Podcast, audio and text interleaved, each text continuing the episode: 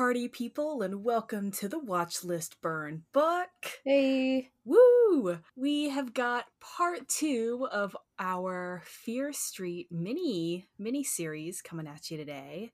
Um, we covered Fear Street Part 2, 1978, which is a bit of a flashback movie. It takes us back to the last time Ms. Sarah Fier was running amok in the town during a summer camp in, you guessed it, 1978. Um, so this movie was actually really, really, really good. Mm-hmm. like absurdly good. Like 200,000 times better than 94. And one of the main reasons was because the plot just made so much more sense. Yeah. It, It just oh sorry. No, go for it, go for it. It just yeah, it was so much more simple. Yeah, yeah. It was very it was very straightforward. The premise was not super complicated and because of that, we were able to get so many like good little moments out of it because they weren't focused on like all of the little itty bitty details of trying to get all of the information about Sarah Fier out out to us, you know? Yeah. So we we got to just have so many better like world building moments, which I'm always a huge slut for. Yeah. And it just it gave us a lot more time to feel like grounded in the story and also mm-hmm. connected to the characters you know like i by the time everybody was dying as they do in a slasher film i was i was like caring about the people who were dying Yeah. and it was it was different than in 94 because it was just like all of these random people started dying and then i was still trying to figure out the mechanics but i was also falling in love with the characters but i was still stuck on the mechanics. And with this movie we had so much time to discover the camp discover the dynamics of Shadyside and sunnyvale um, to see all of the tensions between ziggy and cindy Mhm. and Alice um to like get to know Tommy before he like goes nuts and Yeah. just like all of this stuff we got to see um the nurse um you know like tell everybody th- th- this is gonna happen yeah nurse lane got like says you know like this is happening i've done all of this research and it just like things just get disseminated better Yeah. Yeah, no, I agree. This whole movie felt a lot more grounded in where it was supposed to be, more so than 94. Um and yeah, it was just because we had all of those little like world building details and we actually oh, like I absolutely love that we got to see Mary Lane. I love that she was there and I love that because of that all of the past killers weren't like these enigmatic nasty beings that were just coming at you you know you could actually like connect that these people that were like possessed by Sarah Fier in this town were human beings and actually and like how that really fully affected the town so i am 100% so happy that they included Mary Lane Yeah. Yeah. It just I don't know, it felt with her being there, it the it made the connection to Ruby just a lot stronger. And Mhm. I, I wasn't like like when she showed up eventually, I was like, "Oh, hey Ruby." Um yeah it's sad that, you know, your mom was Yeah, I'm sorry. Um but I understood her so much more than just like in the first movie when she shows up and it's just like, "Oh man, she's hot. Her story's so sad." Um and like that's it. And I was like, "Oh, okay." Um and it's like the whole Shadyside Killers connection just makes so much more sense when you watch this movie because you get to Mhm. you get to see it actually happening instead Yeah. of like like with the first movie was it Ryan I think the first the, the first guy who kills Maya sound- Hawke that sounds right like he just shows up you know possessed Mhm. but we don't know why but we get to watch it happen and we get to know that it's gonna happen and why it's gonna happen yeah yeah it forces you to go through a lot more turmoil as a watcher hmm which which I enjoy which I really enjoy. It was fun. It was it was fun to watch and know at the beginning that like all of those people were going to die and you're like, "Oh shoot, I am now growing to attach I'm growing too attached to these people that I know are going to die because it's been hinted so many times and I know that Tommy's going to kill everybody and I know that uh, one of the Bermans was going to die. I thought it was going to be I, I thought it was going to be Ziggy, but I that thought was a great Ziggy plot too. twist. Yeah, that was a really good plot twist. Yeah, it was. It was like when Nick said her birth name, and I was like, huh? Like everything clicked into place. Oh Ah. my god. Yeah, because I was sitting there and I was like, there's no way Cindy's gonna recover from Yeah, from getting whacked. like the axes was like in her heart, and I was like, literally, while I was watching Tommy just like hack into her, I was like, how does she survive this? like, not paying attention to Ziggy only getting stabbed in the side, like at all. I did not like. I was like, there's no way the girl from community community is gonna come back after this. She's getting she's getting whacked a little too hard. Ooh. Yeah. Um yeah, and kind of on the topic of that, like I I loved that whole moment where we actually got to see all of the past Shadyside killers like come out of the weird amorphous Sarah Fier glob Mhm. below the below the camp because it it amongst everything else that Sarah Fier had to do with in this movie just everything started making so much more sense. Yeah, I agree. The more stuff that they uncovered, like the more of her remains that they found, like yeah, the more she was there. Mm-hmm. That made sense to me. Yeah. Yeah. No, just being able to like not only like see the whole like weird catacomb situation that was down there, but like also having that journal as the way for them to figure stuff out was actually it was so much easier because we got the information about Sarah Fier that like we needed to know Mm-hmm. for this movie and for the plot to keep going.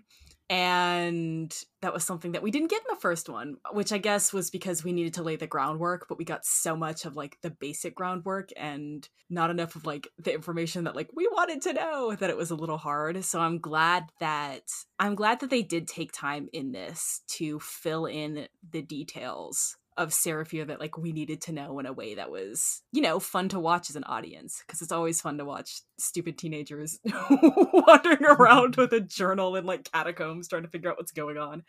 Yeah, I agree. And I also like adding on to just like dumb kids. Like, I liked the moments that we got where we were like super immersed in just summer camp Mhm. and kids suck. Um, and I, I mean, I didn't go to co-ed camp, so I didn't have to deal with no, yeah, no. I was gonna say I didn't have to deal with people hooking up and stuff like that.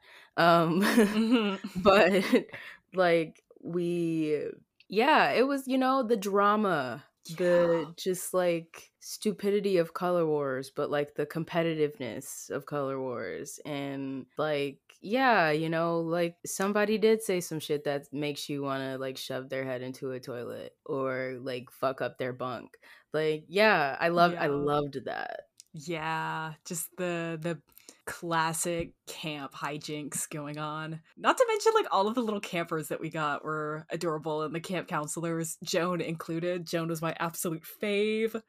Um, i love joan perfect in every single way. But uh yeah, I I agree. I love how just alive the camp felt. And something else that I loved was honestly like seeing all of those group shots, especially like right during the color war.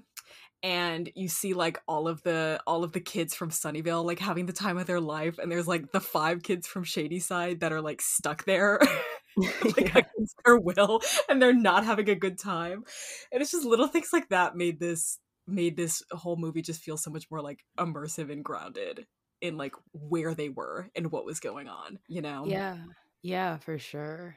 Like I was a little skeptical at first when I knew this was going to be set like at a summer camp in the 70s. Um Mhm. cuz I was like, okay, this can either be cheesy or this can either be good. Um and it was like some parts of it were cheesy, but like it was actually really good and it was like made me really nostalgic and I was not expecting to yeah um like I was like, "Oh man, I kind of miss camp." Like I uh, I am actively much better off than I was when I was at my camps.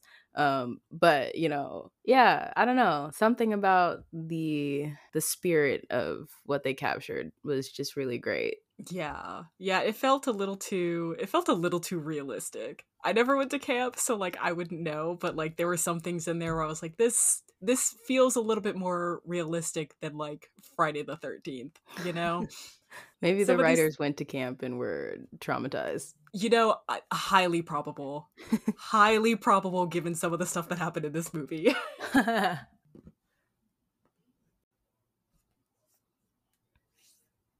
okay, so now that we have spent enough time raving about this movie, um, it is time for us to be ourselves and nitpick and talk about things that we just are like, mm, why'd you do that?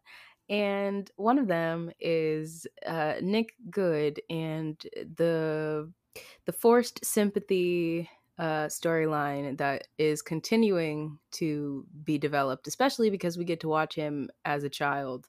Um, and he, you know, has this whole journey with Ziggy, and he's like, I'm different. I don't want to follow my father's legacy. Do you think that I asked to be like the the next sheriff in this town? I don't want. Mm, I'm Mm. different. I read Stephen King. I want to start a book club with you because I like the weird girl from Shadyside. And I'm like, okay. Sure. And then at the end of the movie, he turns around and gaslights Ziggy. And because he's like, mm, I got to make a choice. And the choice I choose is everything that I said I don't want to be because I'm mm, a coward. So I just feel like, why? I don't like it. yeah. Yeah, like I, I get it's supposed to be this like weird mirror of like what all the kids in Shadyside are going through, you know, because they all want to change and they're gonna change. And then ye old Nick Goode is like, I want to change and then I'm not gonna change and I'm gonna keep upholding my thing. I I don't know. I think I I think I personally hate it yeah. because I don't know if I can sympathize with someone who ends up being a cop who gaslights everybody in this poor town. Yep. That's that's what the issue is. Like I don't I don't care where he came from. I don't care that he like hates that that's what he's doing, but he still goes ahead and does it. Yeah.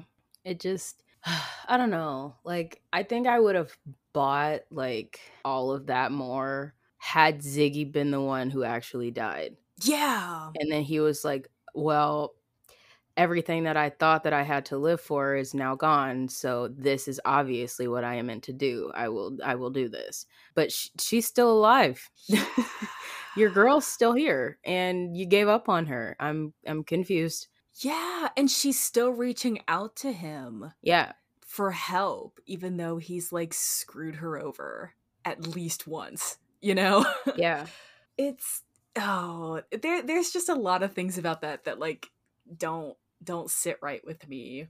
Yeah, I agree. Cause it's like, I don't know, we went on this whole journey, Mm-hmm. like this entire movie, and watching you, you know, like have conversations with cops and, you know, are like, oh, go easy on me when you're my boss next. And, you know, and he's like, obviously the more responsible of his siblings, but like is still just like is a, a decent person and so it just like it sucks because it's like you have all of these great qualities and then Yeah. you make such a shitty choice Yeah. And like at the same time I I know he's going to have a mini redemption arc in how this how this ends. I just I know it Oh, after of the flashback that's going to happen and it's it's just not going to hit the way that they that the that the writers wanted to because I've already lost I like I already, I already distrust him heavily. I've already like written him off right because his narrative has gone the way that it's gone over literally just over this movie it's gone the way that it has and now i'm now i'm disinterested in any of his efforts to to fix this to fix the to fix sam you know? Yeah yeah. I also just like i don't know like i don't know if it's like the trope of having like you know the the the like noble cop who's like well intentioned but makes a lot of mistakes and finally figures it out. I don't know if it's that that we're doing or if there's like some larger message that like his ancestors did some shit you know, back in 1666. And that's what mm-hmm. we're supposed to learn. You know, like one of the Goodes was one of the people that was like, kill that witch, you know. Yeah. But if, if, even if that's the thing, it's like, hmm, I don't. yeah. I don't, I don't, it's not enough for me. yeah. And like that actually, that reminds me, it, something else that I like absolutely hate about the way that his character is going is the fact that like he's he's the oldest Goode, mm-hmm. right? Mm-hmm. And then they've got a lineage of being sheriffs. Right. You know, like the head of the family becomes like the head of the sheriff department. Like not the mayor, which like his other brother is doing, right. which is like revealed at the beginning of the first movie. Like they've got they've got a lineage of being cops, which I know absolutely showed up like after like like we're gonna see why that happens in like the next one in 1666 but like that i don't know i just think that concept is something that sits weird with me given all of the themes that are happening in this trilogy. Yeah yeah i agree. That's not i don't know. I don't know what legacy i would have you know designed for them after you know like the 1600s but like like i i understand them being in sunnyvale that part makes sense to me. Yeah. Um like the Goodes being the family that you know controls sunnyvale that yes. Police? No yeah yeah which makes me think that like the Goode family was the one that persecuted yeah Sarah Fier, which also which continues to get weird continues to get weird since they put Dina in her body in this last one. Oh. You know? Mm. I'm so mad that that little post clip credit confirmed that, that that this woman is white. We told y'all after the last episode if she was white, we were gonna be pissed the entire third movie, and we she is. Yeah. Mm. yeah. I I don't know where that's gonna go, but I know I'm not gonna like it. From what I saw in the in the clips, the only black people that exist are those twins that Kate babysat, Josh and Dina again. Again. Because they're using all of the same people, except Sarah yeah. Fear is new. Yeah. Like, yeah, like we've got this weird situation that like I I I think it's just a vision that's like manifesting as like Dina putting everybody in those roles. Yeah. Because of how Sarah Fier is like that like, I don't know, third eye mental connection situation that's going on now that she yeah. connect all her body parts together. Um I I'm going to try to keep an open mind with how this next movie's going to go because of that. But I my my gut my gut reaction is it's not going to be as clever as they think it is because it's going to be weirdly historically discussed. That's my worry. Is like, okay, I understand, but like, if you're gonna go that far back, mm-hmm. And you are going to, you are going to not just have white people in your cast, and you're gonna go that far back. There are certain ways to be like fuck historical accuracy and then there are other ways that just are not you. Keep our black Bridgerton people episode. were not intermingling, okay? Yeah. they were the ones being hung up and set on fire. And then the white ladies followed. But they blamed the black people for that. Yeah. Yeah, yeah, yeah, yeah, yeah. And there is no guarantee that's going to get covered. Sarah Fier is a white lady with green eyes. I Dead saw ass. it. I saw it. Dead ass. Why? Yeah. I don't know. I fingers crossed there's gonna be something else going on, but I I I highly doubt it. Honestly, which, yeah. Uh, go ahead. I just hope it's more of Dina the whole movie, so that I won't have to.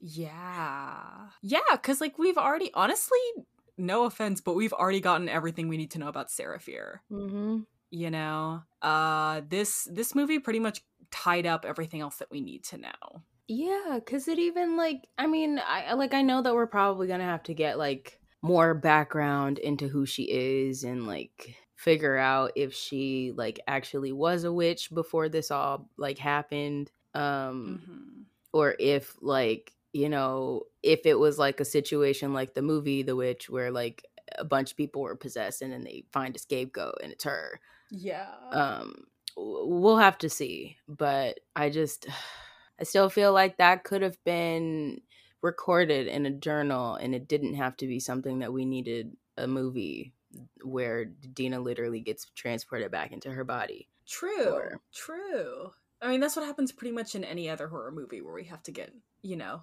backstory on someone who was persecuted way back when mm-hmm. and then is haunting the land. Yeah you get their whole story so you know why they're pissed Yeah. I still don't know why Sarah Fier is mad, except for the fact that you know, like she was gonna die. Like, what, Uh-huh. what, what happened? Yeah. Why'd they pick you? Yeah. Which I mean is weird because at the same time it looks like that's what she's doing, you know? Yeah. like you're out there, you're out there, you know, already doing stuff. You're just mad that like someone came by and said, I saw Goody Proctor, you know? Because like Literally, we all know. We all know that you're doing it. You know that you're doing it. it's like, girl, you got caught.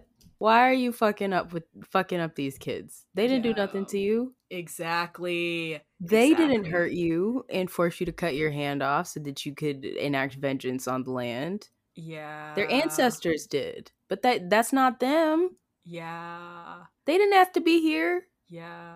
TBH, the ancestors of the other town did it. You know? Right, right. You're persecuting the wrong people, Sarah.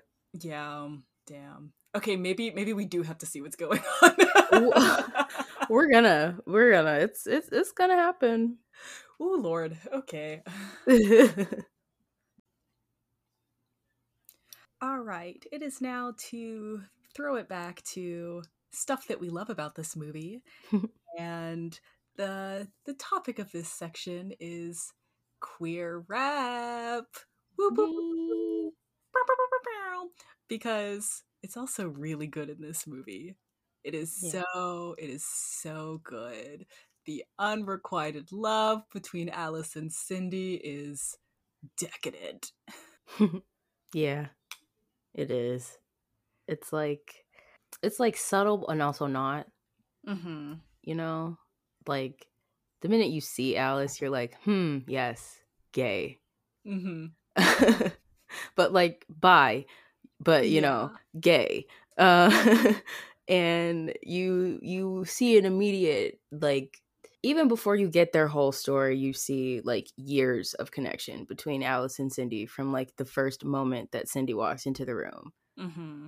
Um, and I just oh, I thought that was beautiful. I didn't even mind that I didn't know why they were pissed at each other until like like an hour and 20 minutes into the movie. Right. Right. I thought it was perfect. I loved not knowing. I just loved seeing their honestly, I love seeing their relationship where it was at the beginning and then I loved seeing it go through all of the little stages it did until the end. And part of that is because their whole like the dynamic of their relationship was really subtle yeah. and it's it's honestly because that that unrequited love was not written in the script it was something that just sort of came out of filming and the the creators decided to keep it in there wink wink nudge nudge which Mhm. is which is always good and it i don't know it was just so it was so nice to see because it was so different from the rep that we got in the first movie you know because it's it's very it's very easy to fall into like a certain type of queer relationship when you're like making a whole bunch of like the same a whole bunch of like you know movies episodes whatever and like the same thing but it was nice to have two very different dynamics in like these first two movies Yeah. Yeah, I agree. And I also like that I mean similar to the first movie, like the the writers in these movies have given their characters the space to actually talk about how they Mhm. feel and it doesn't have to because I feel like a lot of the time because I think we talked about this with I'm not okay with this. Um, a lot of the time when you have like queer characters as your leads, or you try to make your leads queer, but don't do it all the way. Um, like it's like people are like oh they have to struggle so much and it has to be so like internal and they can never like have a conversation like with the person that they are in a relationship with or trying to be in a relationship with or want to be uh, because they they just have to struggle. And it's like no. Mm-hmm. no they don't struggle can be a part of the story but like queer people's lives are more than just not being happy you know? Absolutely absolutely and like with that it's so this is something that i said about the first movie but it's something that's going to happen again. It's so it's it's nice to see like the the light bit of struggle that these these characters do go through um it, it, it's nice that it's not like being like harsh in like the outside world you know? It's like them having personal you know personal like difficulties and then they are like working through it together more or less. Mm-hmm. well like especially over this movie like they get they get thrown together underground for a majority of the movie and then all of that stuff just comes out which is yeah. again like that that's natural that something hap- that happens in like the everyday world. Um but it's it, it, it's nice to see these characters like go through that struggle but they still have an identity outside of suffering you know? Mm-hmm. that's not like the defining bit of like who they are and it's not the defining factor in their relationship. Yeah. Yeah exactly. And it's not like their entire personality and like existence as a character is not just i'm in love with this person. Mm-hmm. that's it. You yeah. know? Like i loved alice's whole speech at the end um where she's like you know i have lost so much shit. I have been depressed for so long. Let me do this shit. Like please yeah. And I, I mean, yeah. she didn't do it because she died right after, but. yeah. So mad. So mad. but we got to see Alice get to that point. Yes. And that was really good. yes. Yes. Because it got to a point where, you know, Alice was like, all right, look, obviously, you know, you are not going to admit to yourself in this lifetime that, like, you know, you love me too. Uh, mm. So mm-hmm. I am going to focus on myself for once. And I'm like, yes, yes, so good. That's what I like to see. That's what I like to see. Also, not to mention, Alice was played by a non binary actor. Like, pop off. Period. You and they even confirmed that Alice is in love with Cindy. Exactly, exactly. They were like, I got this vibe from reading the script and then everyone was like, yeah, cool, run with it, which is great. Is great, is great. That's that's evidence of a great great little you know, creation room, you know. Yeah. Like it's cool when an actor comes to like a production team with an idea or vice versa like anybody who like would not originally be considered as like like their input as part of their job you know? Mm-hmm. And instead of being looked at like, ew, why are you speaking? Like their opinion is embraced. Yeah. Yeah. It's a it's a collaborative space. Yeah. Which always puts out the best material. Period. Yeah. Okay. So now that we have finally gotten all of our nice things to say out of the way, it is time to talk shit aggressively. Um, because apparently, the last movie in this trilogy is the worst movie in this trilogy. And even though I don't know much except for that little nine, probably not even nine minute, more like seven minute clip, um, that was a little preview of what was to come. I I was not a fan.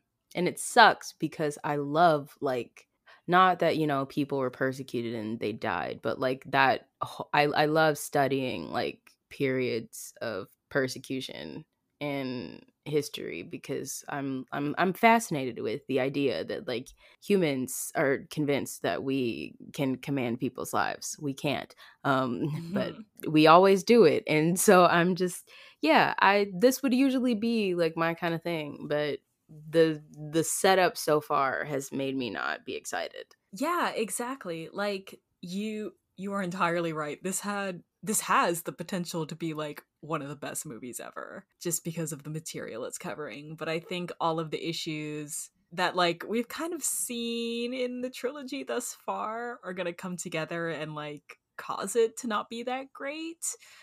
Um one of which being the fact that this is just a this is gonna be super hypocritical when I say this because we just spent like so much time talking about how good this flashback movie is. Mm-hmm. But the next one is like also a very a very long flashback sequence, and I'm a little worried that the material that we need to know isn't gonna take that long. Mm-hmm.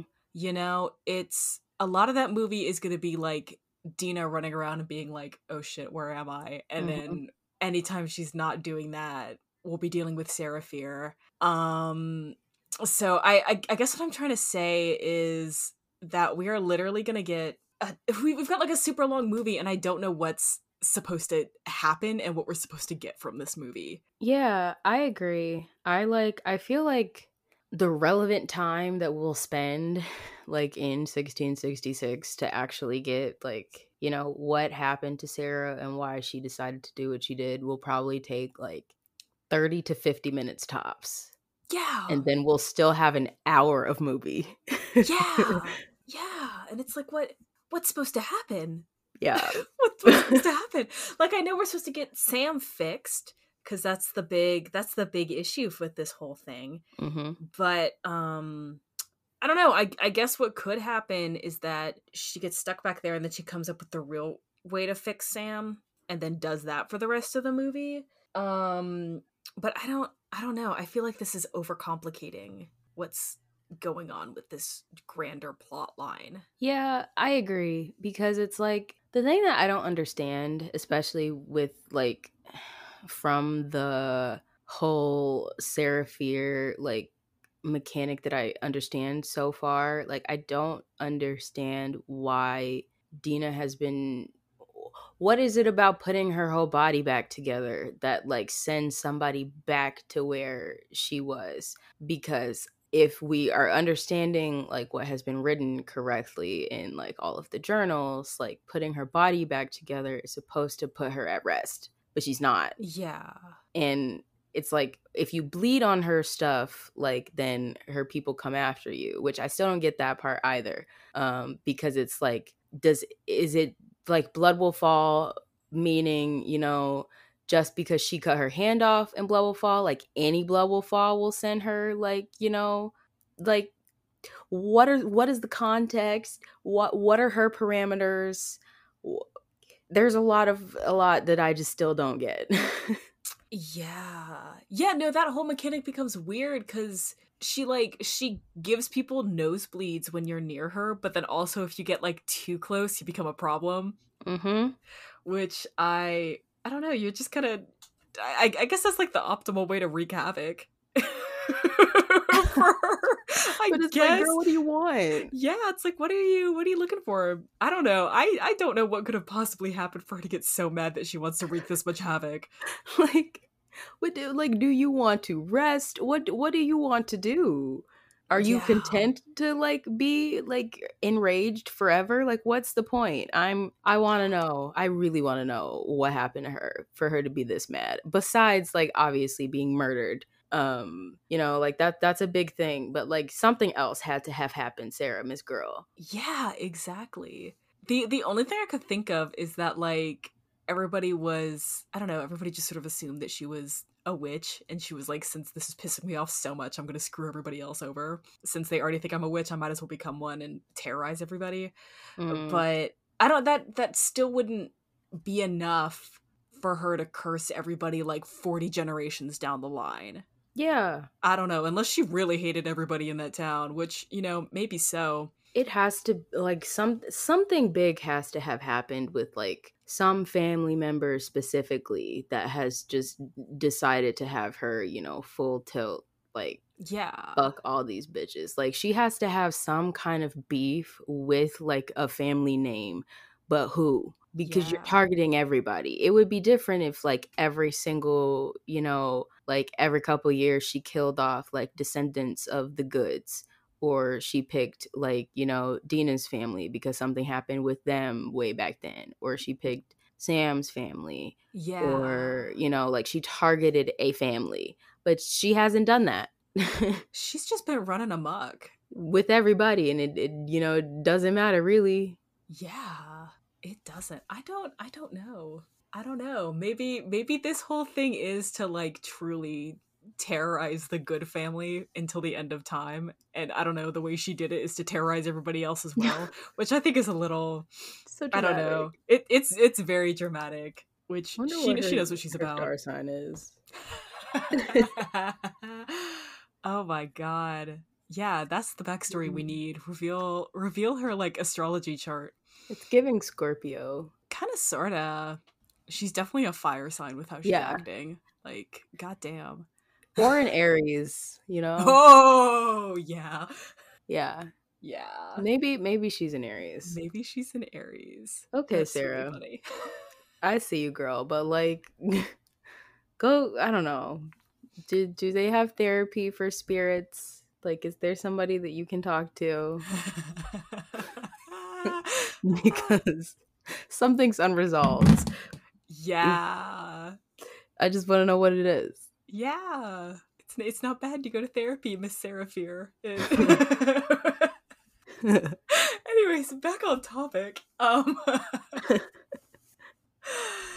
uh yeah, I I I I don't know. I really I I don't know what we're going to get out of this next movie, which makes me feel like this it honestly makes me feel like this whole series should have just been the first two movies. Unless mm-hmm. something really, really bad batshit happens in 1666, I'm gonna stand by and say that like the first two movies should have been it and everything should have been fixed after the big flashback with C. Berman. That or if they wanted to have this like super long drawn out story instead of making movies, they could have just made a TV show. Absolutely. Absolutely. Cuz I think it would have worked better. Yeah. Even just like a mini series. Mm-hmm. You know, like a one one season mini series that that honestly is just a series of flashbacks.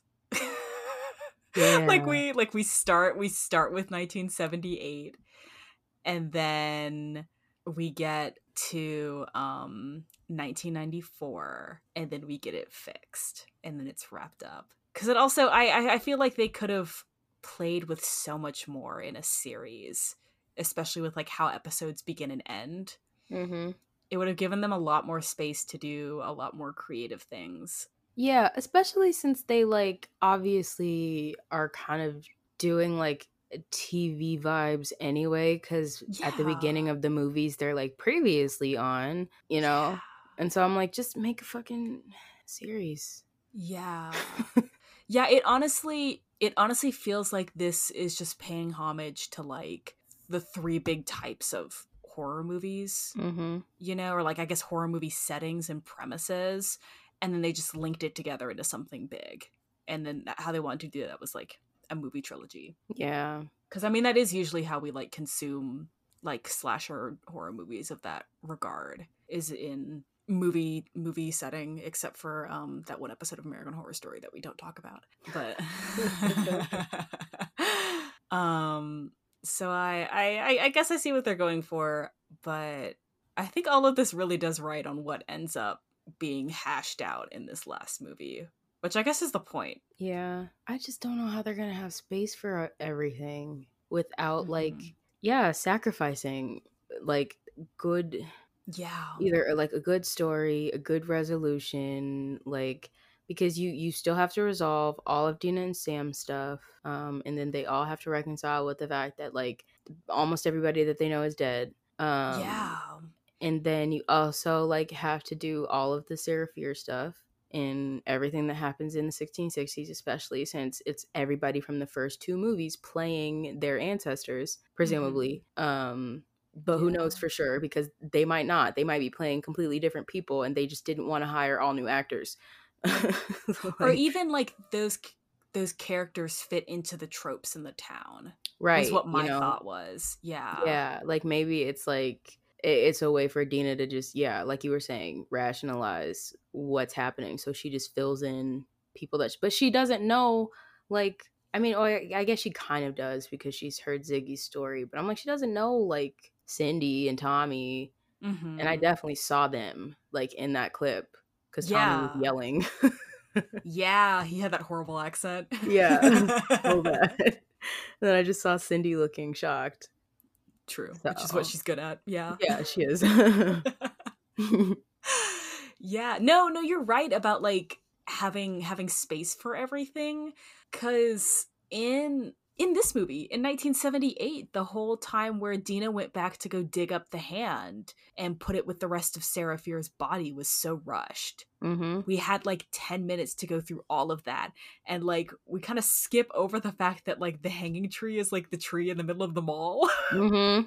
like what's that about? Uh how'd they know? how'd they know? What's the what's the tea on that? Unless that was like I don't know, some some dirt done by the Goode family, but at the same time, why would you? I don't know. You're putting a mall on like hollowed ground of mm. murder like twice over. You built a mall at where the camp where several of the people who survived that are still walking around the town today on top you you built a mall where all their friends died. Yeah.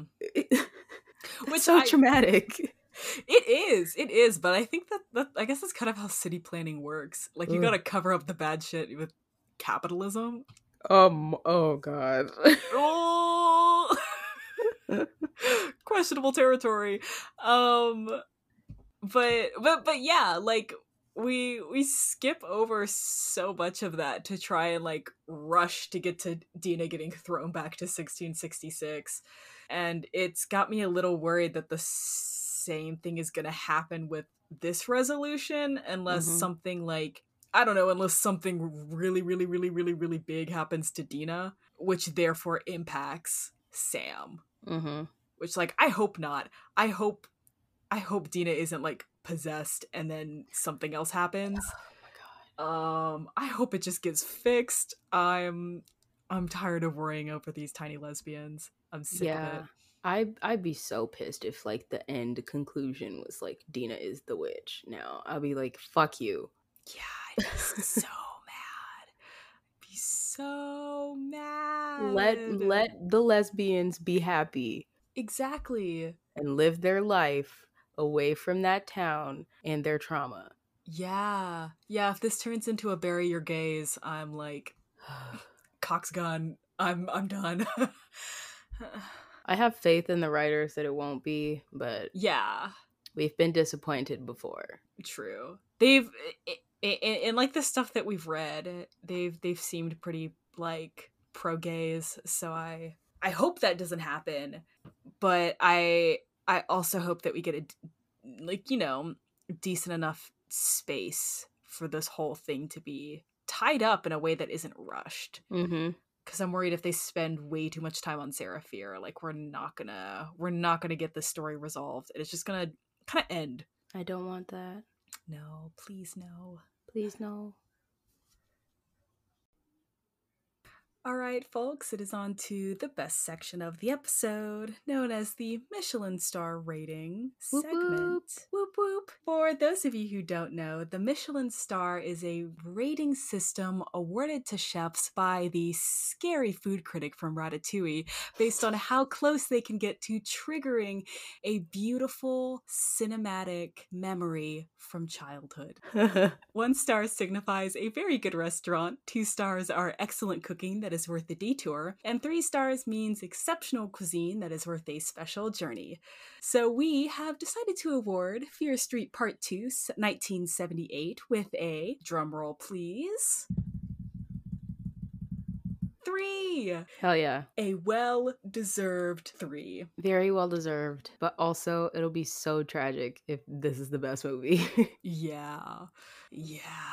But at the same time, this of course this is going to be the best movie out of the Yeah. bunch, you know? Like we we love we love a classic slasher movie taking place in a tiny secluded area. yeah, we really do. It was just, oh, it was so, it was so well done. Yeah, it was so well done and it was so fun. Mm-hmm. Like I literally I had to go back and like watch it again because the first time I just enjoyed it so much. I didn't know what I was going to talk about. I was just sitting there like, "Oh my god, this is so good." And it ended and I was like, "Ah, good movie. Good movie. Satisfied."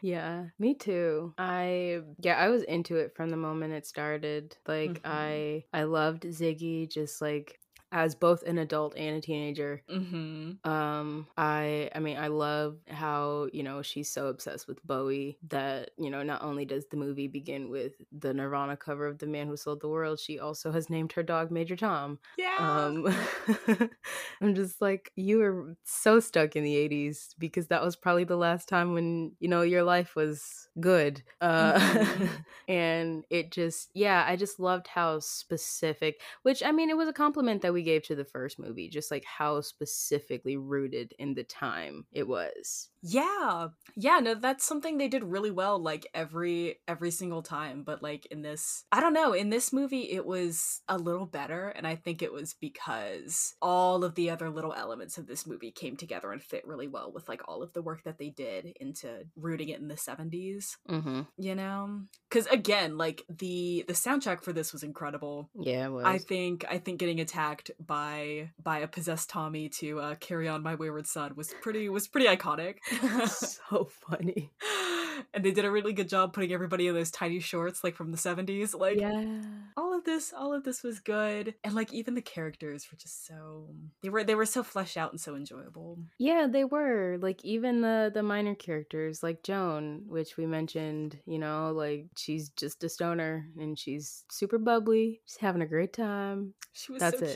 cute you know, and yeah, she's she is a hippie, you know? hmm And you have what's his name? Kurt, who yeah is, you know, super all American, like narc, you know, like that kind of dude who obviously is going to become a politician. um, and you have, yeah, you had like Sheila, who was a nightmare, but like you know the the popular girl, and yeah, I just like all the archetypes were really great. They were. It just feels like they put in all the work on this. They they they put so much work into making this such a nice, like well well flushed out and like well made movie. Yeah, good job, guys. Good job. Sorry that we're gonna have to rip the last movie completely apart. Yeah. Watch it be good. If it's good, uh, we're gonna be so sorry. Um, this might be a little bit more embarrassing than our like predictions on Breaking Bad. Just a little bit. uh, yeah. If it's good, y'all have permission to smite us. I guess. Yeah. It'll be it'll be deserved. Thanks for listening. If you enjoyed listening, be sure to subscribe to the podcast wherever it is you're listening and follow us on our socials at the Watchlist BU1 on Twitter and Instagram. If you have thoughts on this episode that you'd like to share, or if you hated everything we said, be sure to drop us a voice message on our website. On our next episode, we'll be covering Fear Street 1666, which is available to watch on Netflix. Happy watching, and don't forget to do the reading.